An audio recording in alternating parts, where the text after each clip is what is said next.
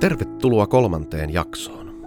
Olen Henri Järvinen ja nyt yhdessä katsotaan hieman meditaation tekniikkaa ja käytännön kysymyksiä.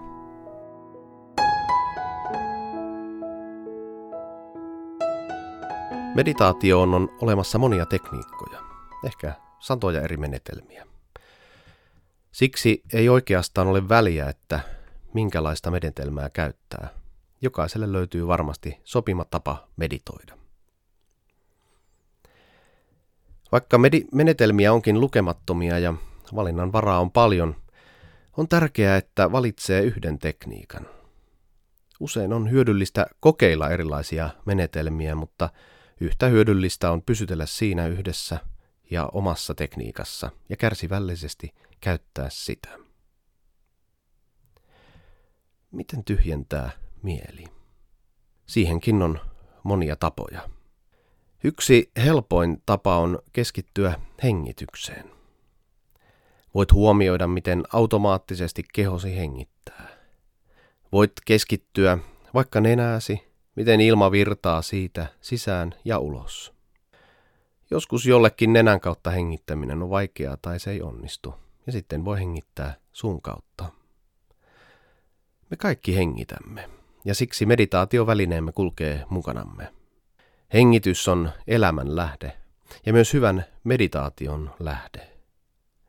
Hengitys myös automaattisesti vaikuttaa mieleemme ja rauhoittaa meitä. Entä sitten asento? Perinteisesti suositellaan valpasta istumaa-asentoa. Meditointiin vuosisatojen saatossa kehittynyt huippuasento on nimeltään lootusasento.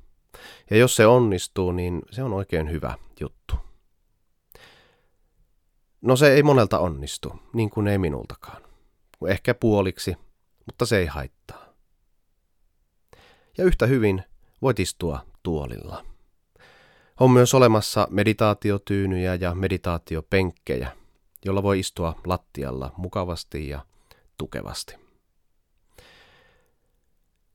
Helpointa ja parasta meditoinnin kannalta on, jos pystyy istumaan ilman kolotuksia ja kipuja, mutta samalla ilman, että selkä nojaa minnekään. Selkä on suorana. Selkä ranka suorana. Sanotaan, että selän tulisi olla kuin pinotiiliä. Mielen tulisi meditoidessa olla levollinen ja valpas. On tärkeää pysyä hereillä – mutta ei tietysti haittaa, jos nukahtaa, koska sitten kun herää voi jatkaa meditointia. On kuitenkin kivempi nukkua makuasennossa. Eikä meditaation idea myöskään ole ottaa päiväunia. Hereillä pysymistä usein helpottaa juuri hyvä istuma-asento. Kädet voi pitää sylissä tai jalkojen päällä. Peukalolla ja keskisormella voi koskettaa kevyesti toisiaan. Se auttaa joitakin. Silmät voi pitää kiinni tai puoliksi auki. Voi myös pitää silmät kokonaan auki, mutta silloin kannattaa miettiä, mitä silmillä katsoo.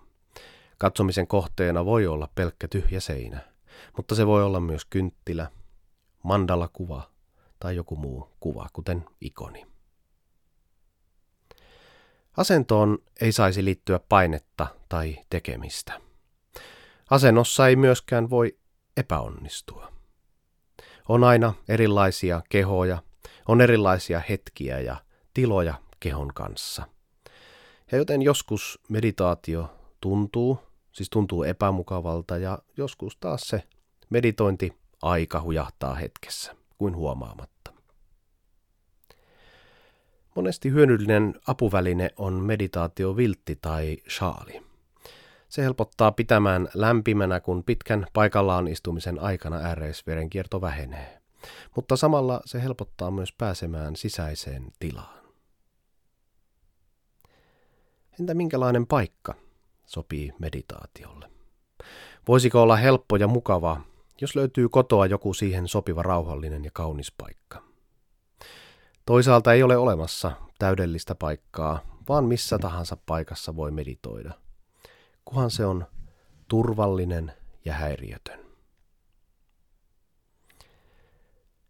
Meditaatio voi tehdä meidät toisenlaiseksi.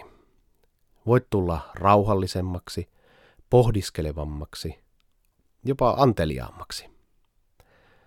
Voi saada aikaan riippumattomuutta asioista. Voi tulla iloiseksi tai onnelliseksi. Tärkeintä on tulla näiden kaikkien hyvien asioiden kanssa läsnä olevaksi. Se on meditaation tarkoitus. Minä olen Henri Järvinen ja tämän meditaatiokurssin sinulle tarjoaa Helsingin seurakuntien hiljainen tila.fi. Tehdään elämästäsi ainutlaatuinen matka. Meidät löydät netistä www.hiljainentila.fi sekä Facebookista ja Instagramista. Seuraa meitä niin pääset mukaan toimintaamme, kursseille, ryhmiin, luennoille ja retriiteille. Kaikkia hyvää sinulle.